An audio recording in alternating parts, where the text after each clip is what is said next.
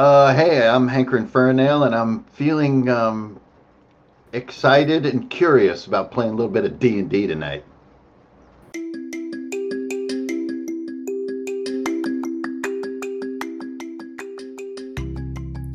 This is Chat Dragon, a talk show and actual play podcast about sci fi, fantasy, and the world's most beloved game of make believe Dungeons and Dragons.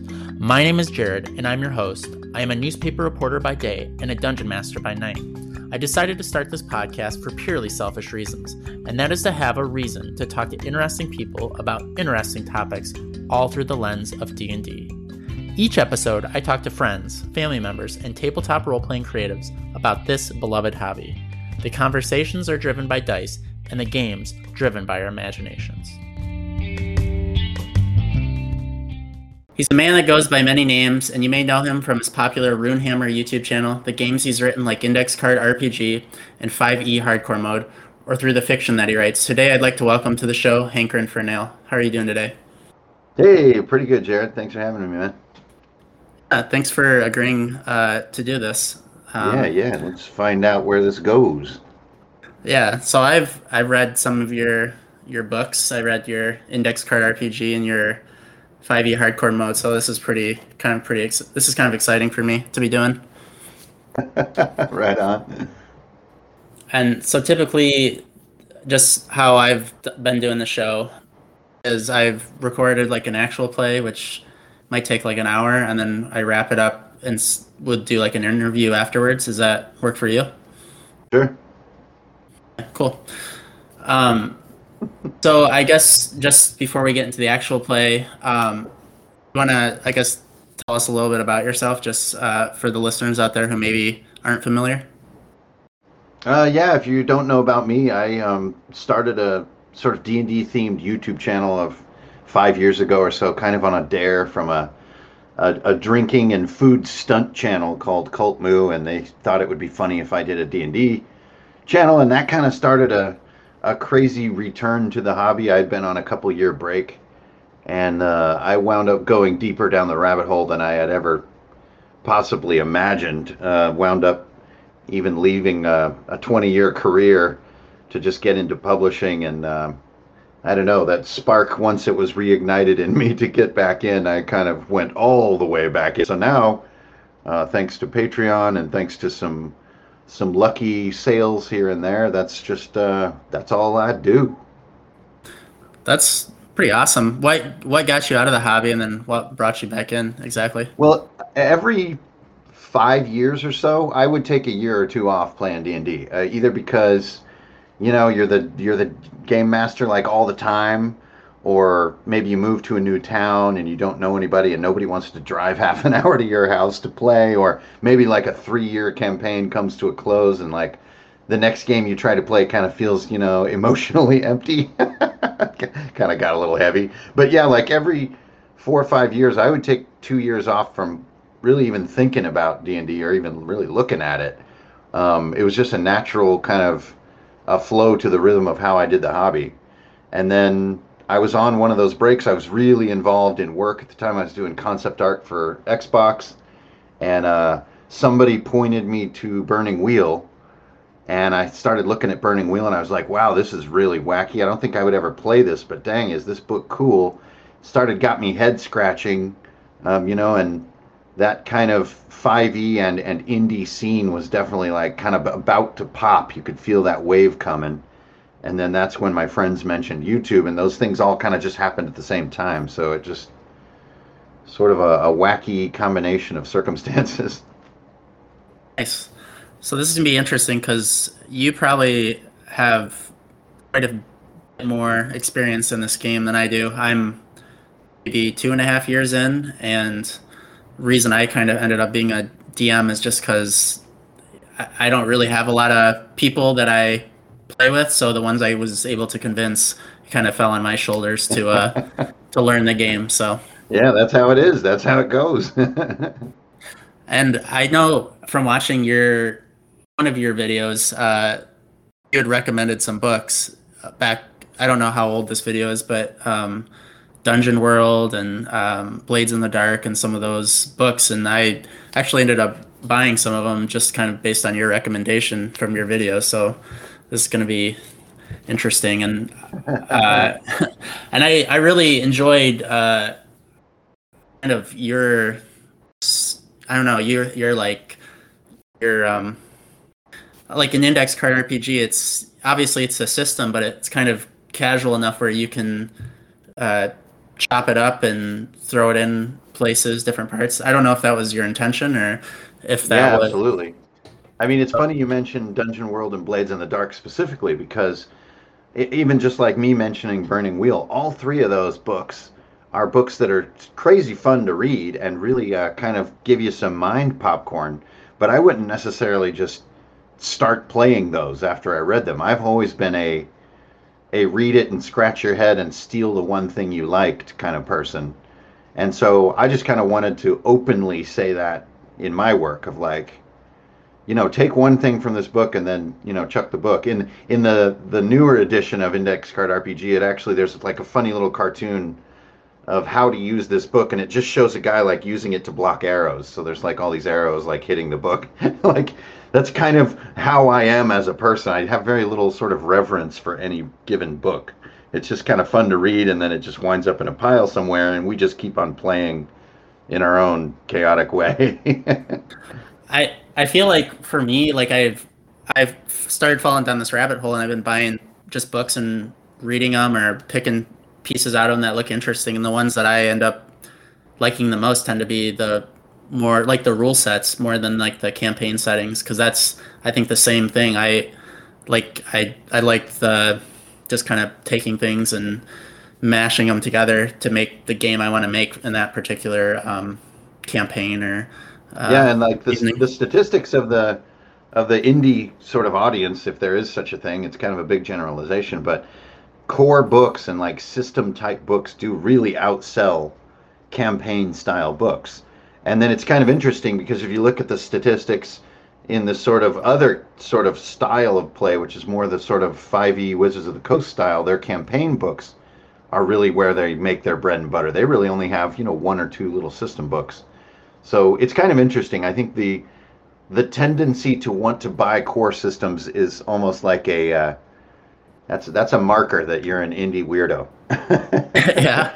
Well, I the the ones I'm reading right now are uh, Dungeon Crawl Classics, and uh, then I I bought Lamentations of the Flame Princess. I got like a used copy, and so those are the I, those are the ones I'm kind of looking through right now that seem kind of interesting, and um, so yeah, I guess I'm one of those weirdos. yep. Yeah. Well, you are you're among good company then. well, Um, so this evening, the game we're going to be playing, it's um, called the Sidekick, and it's I guess it's kind of it is based on 5e, but we I'm trying to take things from different places, and one of the mm-hmm. systems that I try to borrow from is the uh, Fate RPG system. Are you familiar at all with that one? Yeah, absolutely. And just the thing I like to use from it is just establishing aspects. Um, so when we get into it, we'll be rather to kind of um, like I have a setting on a on a VTT that I've set up, but we'll kind of establish maybe like the settings and the feel, and then that way you can roll when you're doing your rolls or whatever. Can use the aspects to your advantage, however you see fit. So, uh, do I need my dice, or am I going to have a thing to push? Um, you can use your dice. I use dice because it's more fun. There is like a on the VTT. There's a uh, digital dice. Um, so I don't know. It's whatever you feel whatever makes you most comfortable or you enjoy I'll use, the, I'll use the digital ones for, for posterity's sake. Okay, cool. Um, so for links for new guests, um, there is a character sheet. I don't know if you uh, ah, can find it. And it's just oh, a. Uh, is, that, is that me? that's yeah. It's supposed to be you. So. Oh, um, okay. So I'm just using like the sidekick rules that Wizards kind of came out with. I think it just makes it easier. So there's a huge, like a bunch of crap the guests have to manage, and and it kind of fits with the theme that you're playing like a sidekick to a uh, encom- Marigold Thundercrack, eh? I'm one of them. One of them medium humanoids. All right, so I got that. Um, and, yep. then and Is there like a? Oh, there is. There are more links up ahead here. Yep. Uh, I'll Got it. rodeo will the other one. All right, clicking things. Ooh. I'm gonna get some music music going. I I may have to uh having to um take take out later for copyright reasons.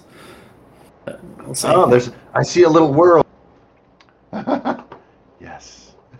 I must. Do you play? Do you you play? Do you use a uh, like? Do you use online or do you just do strictly uh, in person typically? Oh yeah, we've been playing Roll Twenty for obvious reasons for a while, but uh, never played in here. There's a bunch of neato icons. I don't know how to zoom in. Oh, oh, there we uh, go. It's just my wheel. Hey, okay. Yeah. Oh, This is the one I I, I tried using Roll Twenty, but uh, I I just found that I didn't really want to spend a lot of time learning how to do all the stuff that they have that you can do on there. I so found just- myself. I'm hiding in the bushes. All right, I'm gonna start up the music. Oh, Play. Well, my con is good.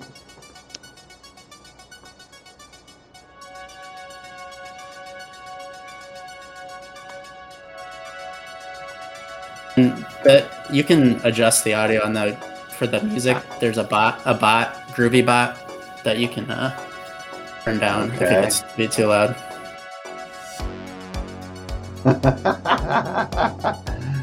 How do I? Oh, there it is.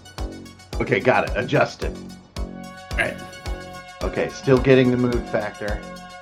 Okay, so I'm gonna. It Feels like I'm hiding in the bushes. This music, this is music to hide in bushes by. That's the the point. I was trying to find something John Carpenter esque, you know, like Escape from New York or something, just to kind of get the feel. So Okay. So in the-. Protection. Okay, so oh, nice, kind of a good guy. Twenty-six hit points. Jeez, I'm a badass. Uh, arrest. Notes currently. Okay, so not a lot on sort of who I am. I guess that's going to be up to me a bit. yeah, and I'll I'll I'll try to fill you in on kind of what's been happening as well. Um, Awesome. like part part of the part of the rules of this game, and it's you know kind of probably inspired by your 5e hardcore mode, is that um there aren't like death saving throws in this. So if you die, like if you get your character killed tonight, then he's he's done. You you have to like find some sort of medical help or you know some sort of medical person to heal you up just in case. it's Um, all nothing here. yeah, just to kind of I another guy I follow is that is a Professor Dungeon Master and always talks about like keeping the stakes high, you know, to keep things interesting. So that's kind of what I'm hoping to create, I guess, with this. So All right, all right. Last thing is where are my dice? oh yeah, so there's this box. It's like a square with another square inside of it. Do you see that in the left hand? Yeah, got it. There's there. I just rolled a d20. Oh, they made So- it pretty. Okay, cool. Nice and simple. So, um, in the last game, uh, which hasn't this that episode hasn't aired yet, but um, you were in prison basically, and you had to break out of prison, and uh, um, I have like a actually I have a I have like a introduction that I read, so I'll just read that, and then hopefully that will kind of fill you in a little bit on what's been going on. So. Awesome. Okay. Previously on the Sidekick, after doing battle with the despicable Jason St. Josephine and setting fire to the Black Eye Tavern, Marigold Thundercrack found himself behind bars at the Cutlass Hollow jail, jail sharing a room with a ah, sharing a room with pirate turned burn victim Rudy Graves and a mysterious but familiar looking stranger named Alejandro. In a previous life, a young Marigold Thundercrack had aspirations to become a famous improv comedian, but unfortunately lacked the necessary skills to be successful at it. Through a, a few short conversations, our sidekick learns that Alejandro too once shared this dream, having been a former classmate at his of his at an improv class. Alejandro shows indifference towards the ex-improv comedian turned sidekick, but seems to bear no ill will towards Marigold. Rudy, on the other hand, seems less amic- amicable and holds a grudge against his current cellmate for the burn the burn wounds he now has. Marigold, who attempts to make Peacemaker, finds little ah. Marigold, who attempts to make Peacemaker, finds little success with Rudy and is soon pitted against him in a bare knuckle boxing match organized by the jail guards. The pirates find the pirate finds little success in their matchup, with Marigold getting the upper hand. Later on, Marigold finds himself again facing again again against a previous nemesis, the pirate captain Jason St. Josephine. Marigold blinds the pirate captain with a bit of dirt, taking him out in quick fashion. Alejandro, who is up next, licks a few green mold licks a green mold covered garment and instantly goes into a berserker rage. The guards attempts attempt to subdue the an out of out of control Alejandro, leaving Marigold alone with an unconscious Jason St. Josephine. Through a bit of investigation, Marigold finds what looks to be a treasure map on the pirate captain's person.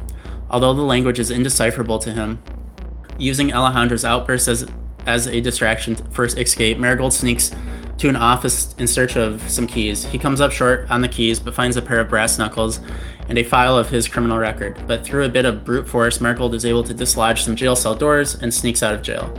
So your character, uh, he was put in jail because he got into a fight with this pirate captain at a tavern, and then they set fire to the tavern, and he basically set fire to the tavern to escape and to uh, rescue his employer, who is Todd the Hero- Todd the Heroic. And then uh, you get put in a kind of a crummy jail, and Todd, being the rich, I kind of describe him as like an Instagram influencer. He's kind of vapid. He's an idiot. Um, he wants to kind of play the hero, but isn't skilled enough to do so. So that's why you've been hired. Um, and so he's kind of in this like country club type place. And so you had to kind of fight in these jail prison brawls and then you managed to escape. But now you're here to kind of rescue uh, Todd. Um, so now having gotten out of one jail only to have to sneak into another, we now find the mostly weaponless Marigold Thundercrack standing outside the much nicer but heavily guarded Heaven's Rest Resort and Spa. Currently, Marigold, Marigold's employer, the ineffectual Todd the Heroic, is on house arrest at the spa and is awaiting trial. A deal that Todd managed to work out through his celebrity and a number of well placed bribes to the right officials. However, despite whatever luxury Todd might currently be enjoying, it is a luxury that soon could be coming to an end. Mar- Marigold knows from a previous conversation with his jailers that the local court courts of Cutlass Hollow don't take kindly to arsonists. So they don't like the arsonist we established in the last game because um, basically there was a fire previously years ago that set fire to their docks. They're a port town, and that just kind of screwed their economy up. So you're like you being in jail doesn't wasn't gonna probably work out super well for you. And then your guy is a he's a the failed improv comedian, which was established in a different episode. So that's why there's all that kind of silliness in there. So. Hmm. And I'm willing to risk my life to rescue him from this this posh uh, holding estate. Well, he he pays very well. He's uh, he's quite rich, um, and you being an adventurer, kind of you know, I don't know, maybe money is you know, it's of a primary concern for you, probably more so than your safety at times. okay. Wet tile around the pool, steamy in the pool areas. I see. So this is like, okay, I get it. Uh, these would be your aspects. So those are just ones I started with just to kind of give an idea of maybe what this place could be like. Um, but I guess to start off, um, what are some things you think would make up a be kind of unique to a, like a resort or like a spa type place? Hmm. Well, if if it's a place that the so it's kind of like a nice estate, but where he is being imprisoned because he's associated with this whole arson issue. And Yeah, I'm he- I'm here to get him out of here so that we can engage in further exploits. Um, So what else is here? Well, probably the guards are not like hardened warriors. Okay. Like they don't have bloody knuckles. Okay. So let Um, me. I would I would think that the guards are, uh, you know, they're kind of like weekend warrior types. Uh, maybe one of them is like nasty and has some real experience, but I would expect them to be, you know, more like, you know, they they wear like overly nice armor. Okay. Um, I don't know. It's hard for me to. That's sort of outside myself to describe the place. I mean, I think it would be filled with nice things. Like there would be little paintings and sculpture and decorative items all about because rich people tend to like that kind of thing. Okay. Um, So let's say maybe expensive art, paintings and sculptures. So and it would and it would be like overlit compared to other places. Um, like nice places in the medieval world are always very well lit, whereas crummy places are always very dark and shadowy. okay.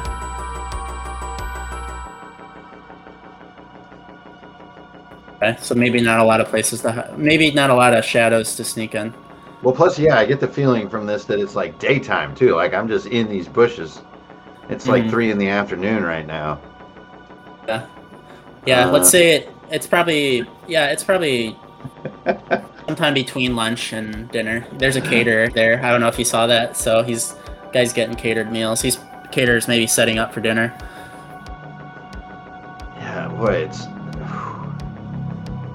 it's hard to really want to put myself in danger for this person, but That's fair.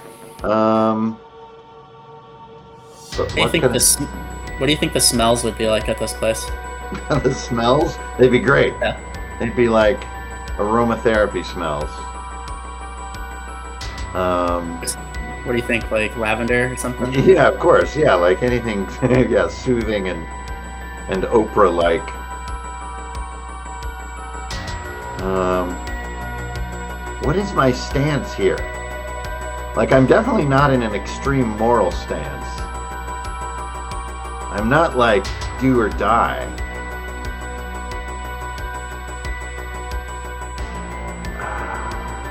Hmm. Like, do I really even? I probably don't even really want to kill anyone. If possible. Up to you. You're right in the story this character. But anything you do today, if you get this guy into more trouble, the next person who plays the character will be dealing with those consequences. So What I want to do is have words with him. So guard. okay, so there's something. No, I mean these guards are nothing to me. But Todd, you know, seriously, dude, what are you doing? You could just walk out of here. I mean, this is like low security. And plus, I thought you're supposed to be the guy that's like the employer here, and now I'm rescuing you. Like all my prices just went up by triple. Like if you even want to leave this place alive. Okay, now I'm starting to feel something. Okay, there I think I know what my stance is. Um, is it safe to say that the little like where I see little shutters are those doors or windows? Um, yeah, those would be doors. So uh, on the west side, um, this would be probably a door, and this would be a door um, on the west side of the building. And just for people listening, uh, to describe, to just so they kind of know what you're looking at, um, Marigold is standing outside uh, like a building, and there's how many pools are there? There's about nine different individual like little spa pools, mas- maybe some massage rooms to the west, and dinner another little kitchen area. There's a kitchen area to the right with a caterer. Some guards are maybe having a meal. Um, and So the Marigold- only real the only real door I have access to is the one sort of by my side of the map, right? Yeah. Um, the guard, he's he. This is a big place, so the guards. There aren't probably enough guards here to cover the entirety of the area, you know. So they have to make. Oh, they have to make some rounds. So, you know, like this guy, he's moving. He's gotta. He's gotta kind of move and check this area. Um, and then this guard has to move, kind of check these areas. So they're they're people kind of moving around. All right. Uh, so All right. And then I have a, a brass knuckles, and that's all. yeah, so you were in prison, so they took your your armor and your sword and your crossbow, um, and your money. So you weren't able to recover any of that stuff. All right. Well, there's a. I guess I'd have a bit of a sneer as I'm approaching this sort of wealthy location. I have no taste for this kind of stuff. Uh, I, I find it somewhat repugnant. Um, let's see. I think I'll just would I would lean outside this entry door if I can and kind of give a little bird whistle in, in the door, like down the hall. Okay. Make some noise and see if I can draw a guard. I might as well just take the direct approach here. I don't think there's any rooftops or any sneaking around or crawling through windows to be done. I think it's. I need gear and I need to bust some heads up for all these shenanigans I've been through in the recent recent days. So I'm thinking perf- that would maybe be performance, like a charisma skill. I would think whistling. So do you want to go ahead and just roll an easy, um, easy roll for charisma, unless you have Yeah. performance. Sure, I got no bonus, so it's a raw 20. Here we go. And it's a three. Right. So you, you weren't able to draw the guards. The guard, um, he barely hears you. You're, as it was kind of established in a previous episode, you're kind of a failed improv comedian, and you're also a failed failed whistler as well. So. That, that. now that's hard to role play. Well, so I'm like whistling down this hallway, and nobody comes. Mm. Then again, I'm Marigold frickin' Thundercrack. I'm walking down this hallway, and I want some gear. Damn it! So I think I'll just start going in if I can. Looking around, and I'm kind of wondering, like maybe every once in a while, I'll, I'll be like, Todd, Todd, are you in here somewhere? Todd. I'm looking into these weird, like foot massage rooms. Um, as you're kind of doing that, you hear you hear some footsteps. It's uh, you hear kind of the guard is kind of moving back um, towards you know the this entrance here. Uh, there's a pool. I have it labeled pool one for the listener, and it's in the north side of the map, um, towards the northwest side of the map. So he's kind of coming through the door. So do you? I guess do you want to keep proceeding forward, or how do you how do you see yourself? Um, Absolutely. I'll look him right in the eye. all right. And I'll just So go like, you- oh, oh, big fella, we can do this the easy way. Or we can do this the really easy way. All right. So this guard, he's um, he's a little taken aback by the fact that uh, you're just kind of being so bold, and say he's kind of a, you know, he's kind of new. He's new on the job, and he's fumbling for the his blade, uh, looking to. He knows he's kind of got to do something, but he's not super confident uh, in kind of his combative martial skills. So as he's fumbling for the blade, you you want to take this opportunity to talk to him or engage with him, get the upper hand somehow? How do you want to proceed with this? Let me see if I. So I've got my punch attack. I've got uh, attack rolls. i can win, normal stuff there. Okay, nothing to look at on the treasure. So I'd like to. So he's reaching for his blade, huh? Yeah, but he's he's nervous. Like this guy, he's he's brand new. This is like maybe his first gig as a guard. They put him on this cushy job because they figured this Todd guy is kind of a pushover. He's not going to give him much trouble. So it's taking. He's kind of fumbling with the scabbard and the the sword, trying to get it out. Um, and he so he's there's like a bit of a delay. you know here where you could maybe get the upper hand on him if you so chose. Yeah. to. So I'll be like, let me help you with that. And I'll try to reach and snatch the sword as he's fumbling with it. Like, snatch it right out of his scabbard. Okay. So go ahead and it would probably be like a what would that be?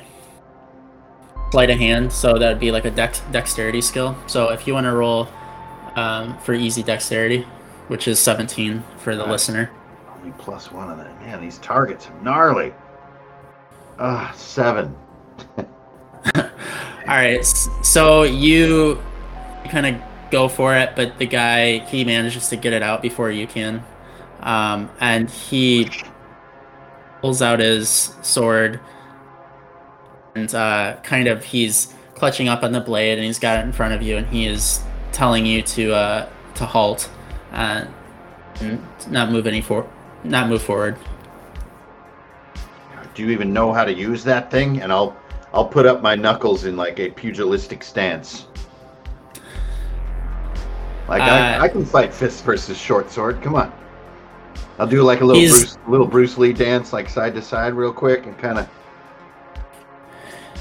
Uh, he he starts to kind of he goes to swing at you. The first swing, he kind of misses, and he he like lops the head off of a of a statue. Nice. Uh, so Good one. so he misses he misses you. You dodge out of the way, hits the statue, and now now you're kind of like uh you're now it's your move to basically go for him. Someone's going to have to pay for that. And now he's uh, game time is over, so I'm gonna pop him with my knuckle duster attack. Right. So that's uh, plus four to hit. Here we go. Come on, baby. Ah, 18 mod.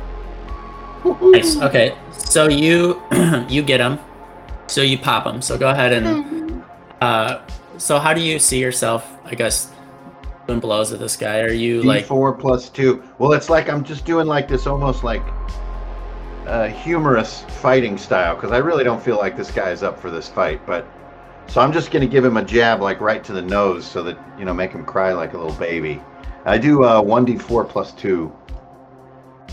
Ah, minimum. So I do three damage, but still three damage to the nose. all right. Do you do you think you like get him got him in the face or do you hitting him in the ribs or oh you said the nose, right? Or Yeah, right in the nose. I mean, he's wearing armor, so really the, the face is the only spot to go. And I'm kind of like doing like a boxing style with this guy. so you pop, you pop him in the nose and he he falls on the ground and his he drops he drops the sword um to the ground and he's clutching his face as blood kind of runs out of it. Oh, dang. This, poor- this poor guy really is ill equipped. Yeah. He's right. not Well, then I'll step over him and I'll be like, You know the drill. I need the helmet, the shoulder pads, the gloves. You can keep the boots, the sword, and a few moments to myself. But, oh well. yeah, I, I need that gear from him. You're taking you're taking like his armor armor you said? I need the helmet, the shoulder pads, the gloves, and the sword. Yeah. So not all of his plate, because that's ridiculous. But I need some gear here. I'm like almost gearless. Alright, so it says that he has a chain shirt, so we'll just say that's kind of like the full armor set. All right, Um, cool. You're you're gonna have to give up the chain shirt and the tabard.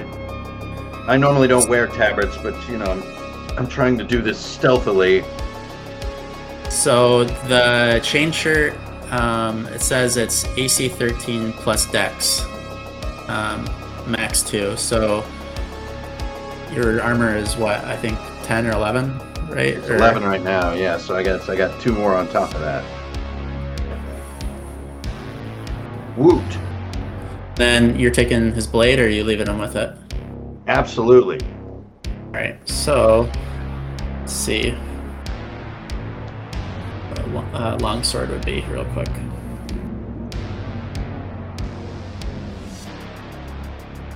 Dang, it's a long sword. Nice. Um, I think it's I have the stat specific stat in front of me. I think it's um, oh, where is it? just had it on my computer. This is great, right? guys. Three Musketeers style, man. There's great only four radio. of them left. So, uh, plus four to hit. Um, and then I think it's 1d8 plus one slashing damage. Fantastic. Boy, so I'm plus six to hit with that bad boy. That's more like it. All right. Oh, these right, poor so- guys don't even know what's coming. So he's not unconscious, but you've kind of stripped him naked. Do you want to? Are you gonna just? Are you gonna le- just leave him? Leave him there? Or are you gonna kind of? Um, I guess. How do you want to? I guess. What do you want to do with the guy since he's just kind of sitting there in his under Poor little- underpants? Whimpering guy just gave in so easily. Um, I, I don't know what's going on in here. I need to save myself some time. So, where are they keeping the one they call Todd the heroic friend? Speak quickly. Okay, go ahead and roll intimidation. Just uh, average twenty. I believe is charisma. Got a, a 11 up. eleven. Yeah. So uh, this guy, he's uh, he's new on the job, and he's not like super corruptible. He wants to do a good job. It's bad enough you kind of wounded his pride by taking all of his stuff, and he's like, "That's the one thing I won't tell you. Like, I won't tell you where Todd is. Um, knowing, you know, if he does that, then he's off the force. That's good night, goodbye to his career. So he refuses to basically give that information up to. Well, then it'll have to be plausible denial for you, friend. And I'll go. I'll, you need to bop him on the top of the head. Uh, the old move we call jogging his memory. I'm gonna have to knock him out with the pommel of the sword. Right. So just you can just kind of go ahead and do that. This guy is kind of defenseless at this point. He's not gonna put up much of a fight. So you knock him out, and he's he's KO'd. Do you want to just leave the body there, or do you want to? No, no, I, I want to put him, make him look like he's relaxing in this foot massage room. Like, put, I'm gonna put his, take off his boots, put his feet in the little soaking pool, and then he's knocked out. So it looks like he just took off his armor and like took a way too long break. But it's it's not gonna matter anyways because I'm gonna cut these guys to ribbons before they get a chance to find him. Nice. All right, so he's taking a break. Uh, guard number two, he's going and he's doing more of his rounds. He's checking this pool over here. Uh, these guys who are these guys who are on the southeast side of the map, they're in this little catering area for the listener. Um, there's a games area, like maybe some badminton or something goes on there. Um, they kind of go, kind of wander over there to have a little little game of badminton or ping pong, or maybe shoot a few baskets uh, at the basketball court. So uh, they're doing their thing. Um, so go ahead, Marigold. ah, there's another door right there, right by guard number two. Okay. Well, I don't know about that, so I will just continue down what seems like the natural path here. And uh, in each doorway, when I see a steam pool, I'll, I'll just be like, Todd, Todd, are you in there? Where are you, man? It's a maze in here. Todd. But I, I suppose he's not. He's not around here anywhere. No, he's he's uh you know for the listener and for you. I mean you you can see him on the map, but for the listener, he's on the the north. Uh, let's say the northeast side. He's chilling in a pool. He's kind of just lounging in maybe what would be a hot tub, and he's got a hired musician there to uh play him some tunes. So Oh my god, these guys have no idea what's coming their way. Todd! Todd, where are So- you? you're making your way kind of that direction. This guard is kind of coming back here. Guard number four, he tells guard number five that he's going to go relieve uh, guard number one from his duty. It's kind of the changing of the guards. And he kind of hikes back over this way. And he is kind of suspicious as to why number one isn't where he's supposed to be. He's supposed to kind of meet him uh, before they, you know, hand off duties. And this guy isn't there, so he's just sort of slowly proceeding up the uh, northwest hallway. Um, Perfect. So, Perfect.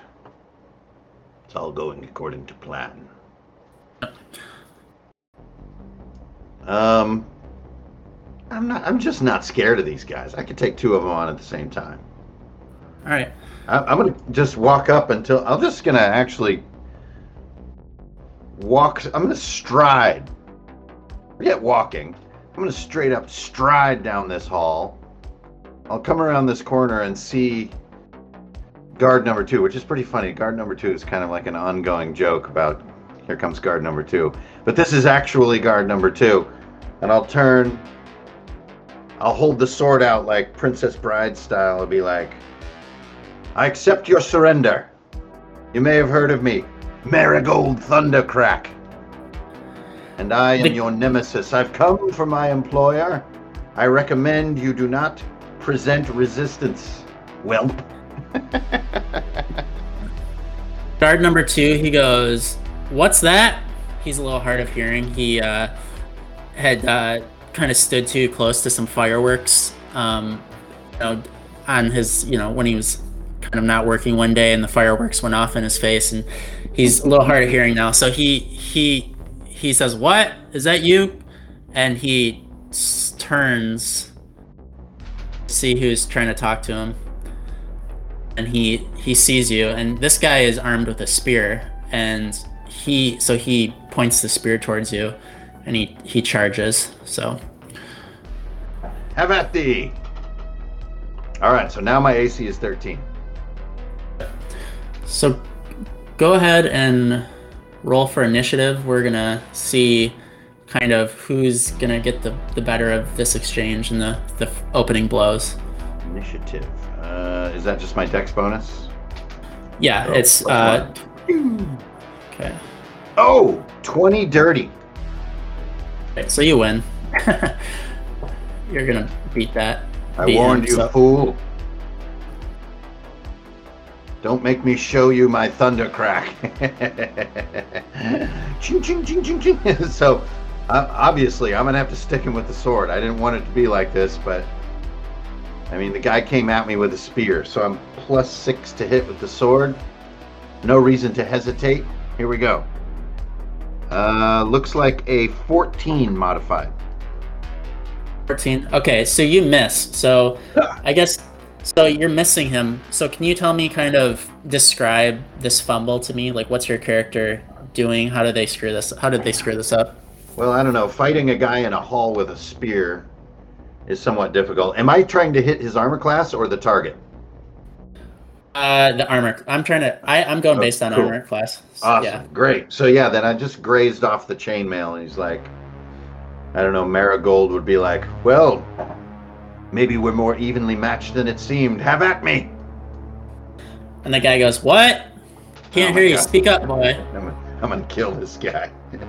sounds like he's somebody's grandfather this guy is clearly he's probably like 27 he's been on the force a little bit longer than the other guy but he talks like he's somebody's grandfather he, nobody can hear he can't hear anybody well, So- how's he gonna laugh at any of my quips? I'm gonna have to put him out of his misery. Right. So he's gonna attack with his spear. So he's he's getting it ready. He's kind of thrusting at you. Let's see if he gets you. Yikes! Uh, so he rolled. I rolled a twenty.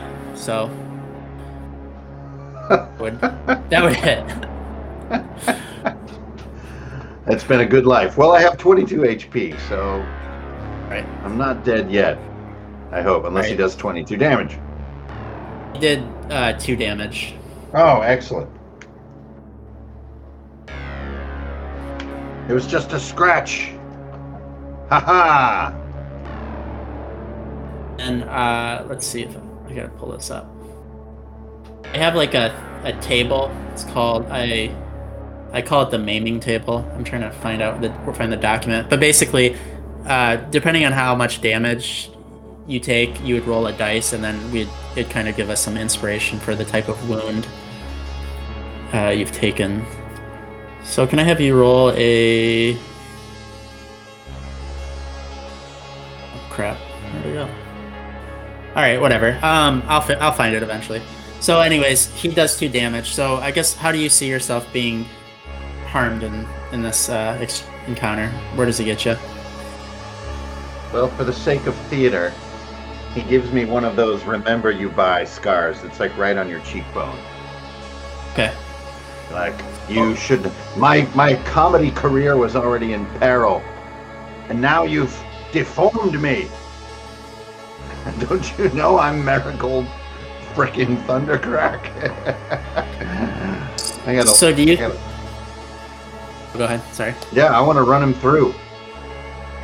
So I'm kind of wondering about this this wound. Is it, did he? Do you think he cut through the cheek? Like, are you going to need stitches, or is this something that um, will maybe heal up on its own with some time? I have no idea. I don't know. Um, stitches are good to prevent extreme scarring, but I think I'll survive two hit points without uh, bleeding out. All right. So you're up, and as you're getting ready to take your next move, guard number five, he kind of can hear some commotion coming from down the hallway. So he's uh, kind of moseying on over here, taking a sweet time to kind of check out check check out what's going on, see what's happening. And guard number four, who's on the northwest side, he he's moving up the hallway and he discovers the unconscious body of guard number one in this massage foot massage area that we talked about earlier. So, so um, Marigold, Marigold, you're up. You back there! You're missing all the action! Okay, so Um, you're gonna antagonizing him. Well, I don't know, it's just my line. um, Okay. this guy. Can I just move on? No. I feel like I need to lay this guy out. I'm gonna I'm gonna run him through. Here we go. Plus six on this bad boy. Uh, 18 modified. All right, that would hit. Haha! Uh, D8 plus one. Cha! Oh, it was almost four plus one, but it's minimum one plus one. Only two stinking damage. So a tit for a tat in this particular instance. Okay. And I'll try. I'll give him the same little cut right by his the the piece of his helmet there. I'll give him the same cut right on his cheek. Okay. Quid pro quo, Clarice. So, guard, he says he tells you to speak up again.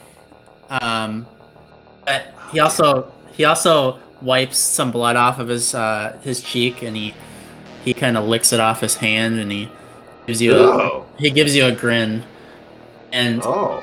He go he wants to he tries to distract you, so he grabs uh, like a like a uh, vase, expensive looking vase, and he he throws it at you um, to to kind of catch you off guard. So he's gonna I'm gonna have him roll uh, for dexterity, or I'm gonna roll my d20 plus dexterity just to see if he would have.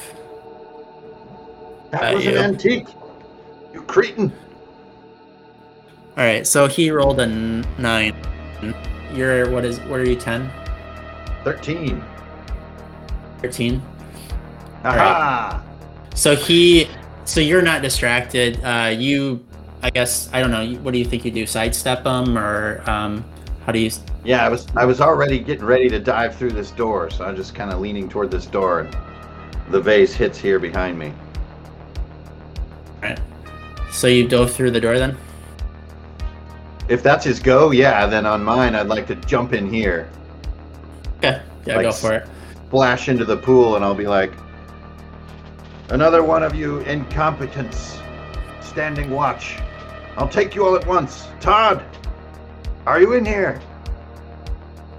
Goes Marigold, and he's saying it questioning, like, "What are you doing here? I thought you were uh, you were still in jail." It's a it's a rescue, you bloated warthog. Now put on your pants. We're getting out of here. Like, well, it's it's it's so nice here. Why would I? I mean, no, I, I think we have a good chance of getting off on this this uh, whole arson business. I don't I don't think we have too much to worry about. Uh, the guard the guard moves. He's chasing after you. Guard number five. he joins and number four is kind of coming that way um, to meet meet him. So now you have uh, you're kind of surrounded by guards. It looks like at this point.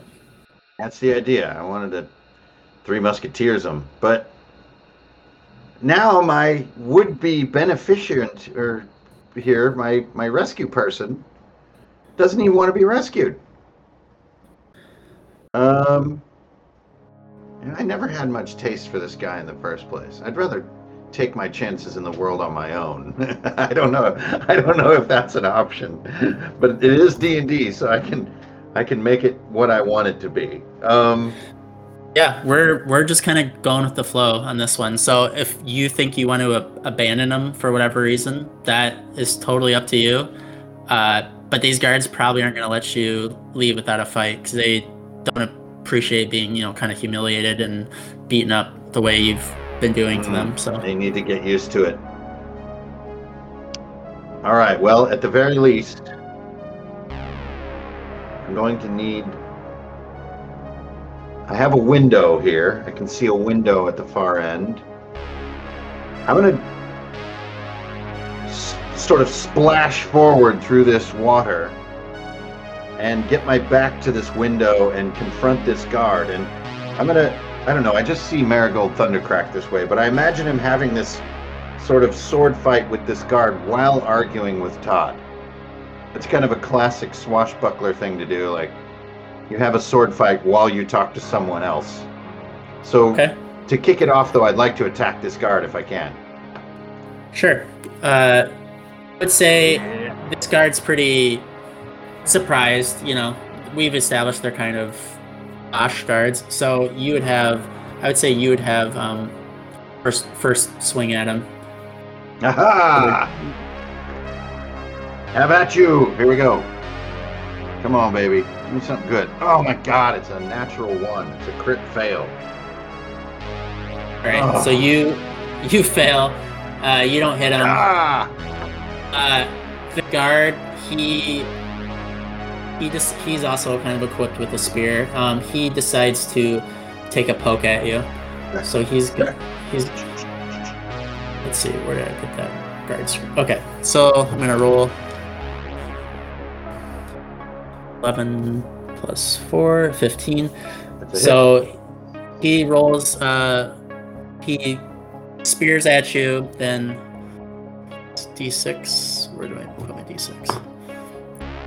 So he gets a three. All right. Um, I'm down to so can I have, eight, uh, 17 HP now. Okay. So can I have you roll a d4, and I'm, I'm just gonna read off one of these damage conditions, and we can kind of role play through it. I got a one. All right. So one is uh, you have a black eye. So you he I guess, oh. I guess he kind of he misses you with the spear so much, but as he's kind of going forward, he clumsily falls into you, and his shoulder kind of it's kind of a you know it's covered in armor, and it hits you kind of square in the face and gives you a black eye. Oh dang! An ignominious wound. All right. Not bad. Um, Todd, you fool! This is your last chance. Either put on your pants, you over pampered fish, and jump out this window with me, or or join these these mucky mucks, and I'll take my chances in the world on my own. Our partnership is about to come to an end unless you join me now. What say you? Odd, he's he's kind of whiny and resistant to the idea, but he's probably knows it's for the best. And if anything, he knows this is the sort of things adventurers do. This will help his legend grow, even if he's kind of a false hero. The the greater public doesn't need to know he's kind of incompetent. So thinking kind of what his brand is, thinking about his brand, you know, his brand of being this heroic influencing figure, he decides it's probably good for his, good for it. So he starts to move forward, but the bard, musician guy, he comes over and he puts a firm hand on Todd's shoulder. And he kind of he kind of does one of those um, kind of I don't know. It's like a when you were a little kid and the teacher somebody sticks a hand on your shoulder and pushes Yeah. you down to sit down in your desk. He does one of those and kind of sits Todd down, and he Mm. he he puts he rolls up his sleeves and he he's got these like big hulking biceps and some tattoos. You know, um, kind of intimidating looking tattoos. This guy is more than just a bard, and he kind of walks past the guard and tells him he's got this, and he gets kind of right Aha. up in your, right up in your grill. Finally, a worthy opponent. Put down your lute. Put down your lute and fight like a man or woman, or Okay, whichever you prefer. So he uh he takes the lute and he kind of like it's like he kind of rips the strings off and then he pulls the neck of the lute um, kind of away from the the body of the instrument and there's like a blade attached to it so basically the neck is uh, the handle to what would appear to be a short sword Nice. all right can i have you roll for initiative Uh, yep, plus one. Uh, nine modified. all right i got 20 so so the uh, bard or whatever the musician he comes at you he rolled a nat one though so he comes swinging at you and he kind of whiffs. So yeah, he's intimidating to look at, but maybe he's a little bit of uh, maybe these muscles are more for show than they are for anything else. So he miss he misses you. He kind of stumbles off balance a little bit, loses it. He slips on the wet the wet uh, floor and uh, kind of falls down, giving you advantage on the next uh, exchange. Outstanding. Todd, quickly, out the window with you. And see if you can scare up two beers as we abscond into the forest. And as for you. huh? Todd's like he he's like I don't have any beer, but w- what about mead? Are you are you good with mead? Would that work for will you? do. Now leap. leap to your freedom, you you pond soaking frog. Go! So he he jumps out this window and he Yes. fall, falls on his butt, and then he kind of runs off into the bushes to hide, waiting, kind of waiting for you to. Uh, okay, there's a there's a window back there too. Cool. All right. Yeah. Yes, Todd is to safety. and more of these guards they keep coming kind of coming in uh, they're kind of bum rushing the area kind of leaving kind of this guy is he's down for right now um, so you're kind of you're kind of overwhelmed by these people So Do I'll you- draw my my sword to him, but then I'll pull it back. Be the like, musician Yeah, this this is no way to this is no way to see who is the better fighter here. On your feet. I'll give you another shot. okay so do you do you have like like a like are you behind him and kind of have the sword to his neck is that Just for a second, but then I don't want to take advantage of that. That is not there's no honor in that. So I'll, I want to get want him to gain his feet and take another shot at me. That was just he just had a moment of bad luck. I don't Okay. want to win a fight on bad luck. I want him to take a good shot at me. All right, so he stands up and he kind of waves off the other other guards. He's like, "I got this, guys. Like, this is my Excellent. this is my my fight." And so the guards they kind of uh, they kind of step back. Um, one of the guards, let's say it's guard number five, he um, starts taking bets. He starts asking if people want to put some money down. Guard number three is like, "What is wrong with you?" But and kind of like you are such an like an idiot. Like what is going? This is not the time for that. Meanwhile, guard number two, he he's pulling out his wallet and he's he was starting to get like a twenty or like something or whatever the denomination is, and then kind of feels shamed into thinking maybe this. he starts to feel he starts to feel kind of shame shamed about his decision about wanting to bet and after hearing what guard number three said to guard number five and he kind of quietly slips it back in and tries to Oh, they really are sissies. he looks left to right and he's like doesn't he doesn't wanna um seen to be kind of like the outsider. So Never Right. give in to peer pressure, bro. Be yourself, man. so the musician he's ready to uh, go after you again. So do you want to right. uh, try to strike or do you want to? no, no, he get he gets a free shot. That was just that was just a stroke of bad luck. We don't want to kick things off that way. Right. Okay, so he rolls seven plus four. Oh, he rolls an eleven. Ah, deflected. Bling! So You seem a decent fellow. I hate to kill you. So you guys are kind of going back and forth uh, in this exchange. Um, I guess do you see yourselves doing some kind of like sword fighting type of situation? How do you see him? How, how, how does he miss miss you? Do you think? Well, if he's using this little short sword and I have a long sword, I mean that's just a classic. You know, he, he's used bene- beneating defense, and I used you know like Lambretto's gambit, so I just like blocked it to one side. Um, I I need to at least strike him once so that I have my honor. So I'm gonna have to attack him. Okay. And right before you attack him, because you kind of like batted his sword away, uh, it, the way you said it, it made me think it was kind of like, of like an easy, easy parry for you. So one of the guards, he snickers, and he's like, "See, I told you this guy wasn't that tough." Kind of talking trash about his coworker over here. Dang. Their, manager really needs to get more team unity going. Here comes the attack. Cha! It's a nat 20, baby. Woo!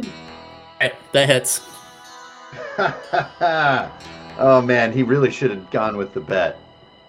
So I guess that's uh, what 2d8 plus 1 would be my double damage for a crit. Is that the rules you use? Pow, pow! Firing off these dice. Uh, 8 plus 1, 9 damage. And like right where I mean to deliver it, which is like an honor strike. So I want to like cut the outside of his bicep. I don't want to stab him in the gut like a coward. I just want to give him like a deep cut in the arm to show him that I know exactly what I'm doing. Oh man, what a great time to roll a crit. Okay, so how much damage did you do? Eight, Eight. Okay. which in these exchanges is not bad at all. Oh, so you go to kind of cut his bicep, but you're a little bit too forceful with it, and you just kind of chop his arm off, and Holy- his sword, his sword, his sword arm. But this guy, God, and uh, no! I'm so sorry. and it's kind of like this like holy grail sort of situation where this guy kind of looks down at his looks down at his arm and he kind of looks back up at you at you and he bends down and he grabs the the short sword in the other hand and goes tis but a flesh wound and uh, he kind of charges forward to uh, continue the battle but now he's down an arm and he's fighting he's going to be fighting with disadvantage because he's using Impressive resolve, musician. Do your worst. And then he kind of belts out like a little, like a little note, like maybe like a little Michael Jackson, like, uh, or something, just to, uh, you know, because he's got that those musician vibes. Dang, ro- he's got nerves of steel. Rolls an 18 plus. That's a hit. All right, d6. All right, he hits you for three. Got it. Down to 14 HP now. Okay, can I have you roll a d6? Let's see how he how he hurts you. To dwell on the gory details of my injury, it's a five. A five. Yeah. All right. So um, he he cuts you maybe across like an exposed part of your arm, and it gives you. Uh, it's kind of like an infected. It's gonna be. It's an infected wound at this point. So you have a little. You're poisoned, I suppose, or will be poisoned. What A the? future future scenario. You must So- care for your weapons. Clumsy fool. Perhaps you deserve to lose that arm. Ah! Yeah, it's not a sharp blade, but it's it's you know it's a bit rusty. It's kind of Oh, that that won't do. That just pisses me Yeah. off. it's, hasn't been oiled in a while. So, okay. so he Well, gets I- you in the arm. I came here to take my friend, not your limbs, fool. So, I will now be taking my leave. Good day. Whee! Jump out the window. Right. So Poor you guy got his arm cut off, but he still had the willpower to Michael Jackson ragged sword me. Like, I'm done with this fool. right. So you run out the window. Uh, they're screaming, you know, to, for you to get back there. The the musician is the only one who has enough sense to call for the caterer to come back him up. So the caterer kind of comes around um, here, and he's gets kind of in front of you. He wants to cut your path off. And the musician is uh, Uh, he's he tries to jump through the window. He's a bit he's having some trouble because he doesn't have that arm to like kind of pull himself through. And another guard is coming over here. Guard number five is coming over here to kind of assist him and get him get him the rest of the way through. Okay. I have no quarrel with you, barkeeper. Out of my way, I'll only take a mug of ale, and I'll be gone. You don't want to lose an arm like your friend here. The barkeeper he he kind of he grabs a mustache. It's kind of like a old timey mustache you can twirl, and he's he's kind of mulling over um, your words of warning, your words. You know, trying to think if if it's worth uh, standing in your way. And as he's taking his time, he kind of grumbles to himself and he goes, "Ah, hell!" And then he reaches behind himself, uh, and on the on a back like a loop on his belt, he unlatches unlatches uh, like a I don't know some sort of buckle and pulls out a mace, and he's like, "Can't I can't let you through. I'm sorry, but this is this is how it's got to be." Fools losing limbs for coin. So be it. Can I have you roll for initiative? You bet. 20 plus 1. Here we go. Uh, 18 mod. Nice one. All right, this guy got a three, so you're you get you get first crack at him. I really do not want to hurt this guy. It's bad luck to harm barkeepers. Can I can I do like a Jet Li thing and like try to just run around this like basically just tackle through this little alleyway and get past him? I don't want to hurt this Uh, guy.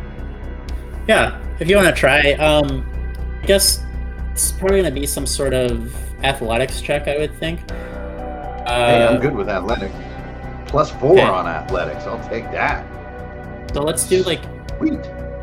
it's kind of I would say it's kind of a high stress situation, and there's a guy standing in your way, so it'd probably be a harder roll, but you might be able to use you- might be able to use some of the aspects or the scenery to add plus two. So I would say if you're bouncing off the wall, it'd be you know an athletics check, and then you can add an additional two just to kind of since you're using the using the scenery to uh, Yeah, there's like a little there's a little grotto with a sculpture of Venus in it. And I'll plant one and just. And just listener kind of knows what we're talking about. Um, the the spa area, it's like mostly a series of hallways and pools, and then there's like a separate structure where there is. It looks like a that's to the kind of to the southeast of the spa. That's not attached, and it's kind of like a.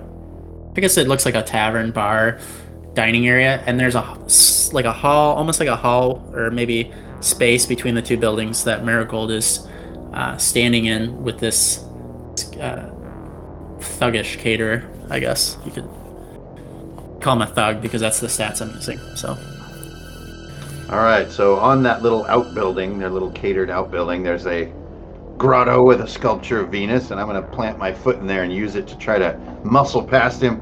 Here we go, D20 plus 4. It's another nat 20. Oh my god, screen grab. yes, that's amazing. Okay. so you bounce over. Um, Where's my thing? Here it is. Oh wait, it's a, I'm in links for here. You can delete it later. It's just too good. Check it out. So you- there you go.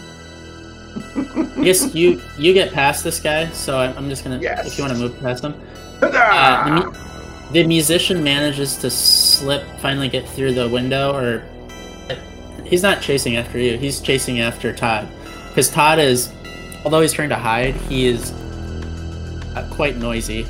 Um, he's not the sneakiest fellow. So he's uh, the musician is kind of running in that direction, knowing that Todd's uh, maybe over there. Fair play. Hmm.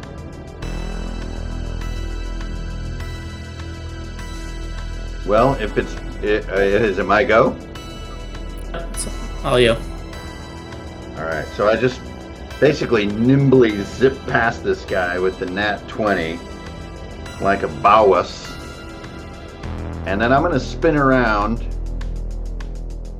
and uh, I'm gonna make good on my my request. So I'm gonna go over to the opening here and go in and grab like a wineskin or a, a small cask of mead, whatever I can grab quickly.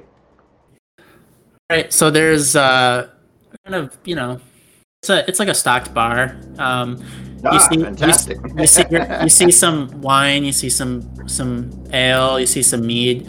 Then you see Oh. like a you see a bottle. It's kind of up. It's kind of on the top shelf and kind of off to the side away, away from the rest of the drinks. And that drink, uh, it looks to be kind of like a greenish liquid, and the label is.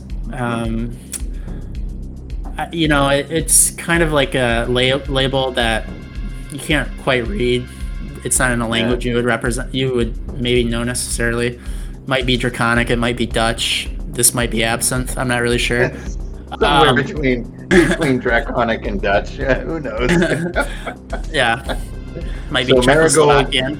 Marigold, there's like a close up of Marigold's hand going up to the green bottle, and then he pulls back. "I never drink green alcohol." I grab a, a common bottle of wine, and I'm gonna try to get the hell out of here as fast as I can. Right. So you're you're booking it. The caterer is coming behind you.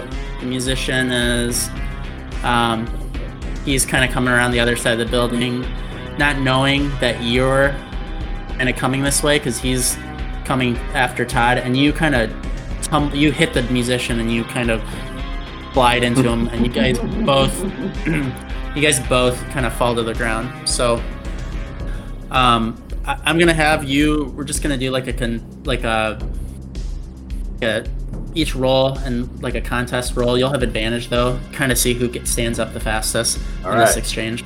With So, uh, advantage. So I'm just gonna do. oh, I guess yeah, just a regular d20. My better roll is a seven, if you can believe that. Garbage.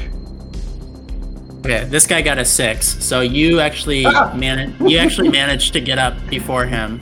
So you you would have uh, the first first strike in this if if you choose to exchange with him. Absolutely not. This guy's about to bleed out. I mean, he's got an arm off. Yeah, he's Um, looking a little. He's his everything with this guy is a disadvantage at this point. I mean, he's he's probably about to collapse. He doesn't have a. He's fighting with the you know his offhand. So You've showed your courage, musician. Enough is enough. You need medical attention.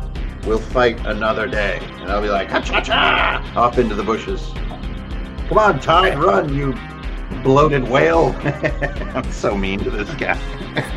all right, and then Todd and you kind of just uh, run off into the shadows. So we're gonna we're gonna kind of close it out here, but I guess before we you know let let Marigold go, um, does Marigold have any parting words for these people as he's running off? Does he he's kind of known as a trash talker uh, at this point? So does he say anything to these people as, as he's trying to escape, or does he just kind of keep going? Hmm. He like s- sheathes his long sword. He's like, you just can't find good help anymore. And off into the bushes he goes. Nice. Okay, so that would uh that would conclude our actual play. Um, and then something that I'm I'm I'm toying an idea I'm toying with, and I'm to let you be the first one to uh, do it. Is I have I created like a little store and some different things, and you can kind of. I don't think you have any money, but there's some options you might be able to pick for the next player. So, um, I'll send you the link, and then whatever you decide this evening is maybe some of maybe something that the new the new player has to uh, use. Cool. You will be getting a rotted frog bladder or something of that nature. oh man, two two natural twenties in one hour, not bad. Okay, podcast store. Here we go.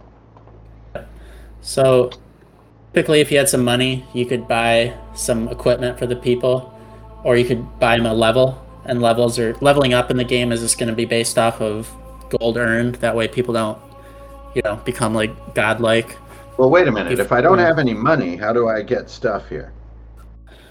isn't really anything for you to buy right now, but you can pick their martial role for them. So you can choose oh, if you okay, want to be an attacker, defender, second wind, improved critical. Uh, absolutely second wind. Okay. So you pick second wind, and then if you wanted to, I guess, sell anything that you bought for half price, um, you would receive like half price for whatever you bought. So if you want, or sold. So if you have equipment that is maybe on the store, uh-huh. Um, and if you wanted to sell it, sell it off for a little bit extra money for the next player, that's up to you. Or you can keep all the equipment you got. And I just, I just don't have good enough stuff to sell to get antitoxin. Um, can I sell Todd's luxury towel? I don't know. Um, all I have is a long sword and a chain shirt, so I think I'm just going to have to seek out medical attention if I, I just can't sell all my gear. That's fair. Get, I to get. Yeah, I think I'm going to have to rely on my on rest and on my constitution to beat this this bit of a rust infection. All right. I just wanted to give you the option. You know, since you're making the decisions for the next person, I wanted to make sure you had the choice to to do it if it was something you thought you'd want to. So. Yeah, I'm gonna give that next player the gear, not the, not the cure to the slightly nasty wound. All right, sounds yep. good. Yeah.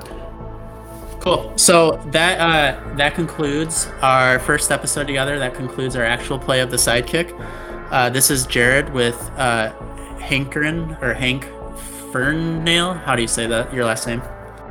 For you know, like you're hankering for a nail. Oh, I see. Um, before I let you go, uh, is there a? I guess where do you think? Where do you want people to go to find you? Do you have you have a website you want to plug or a new project or anything like that?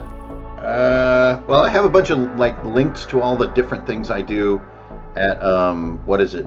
www.runehammer.online. So that just shows you all the different avenues of silliness that I do. But if you want to just kind of catch up with me, say hi uh, I'm on the grams and I'm uh, hankerin.ferinale on the Instagram. So get on there, and that's where I, you know, post pictures of my natural 20s and stuff like a straight up dork.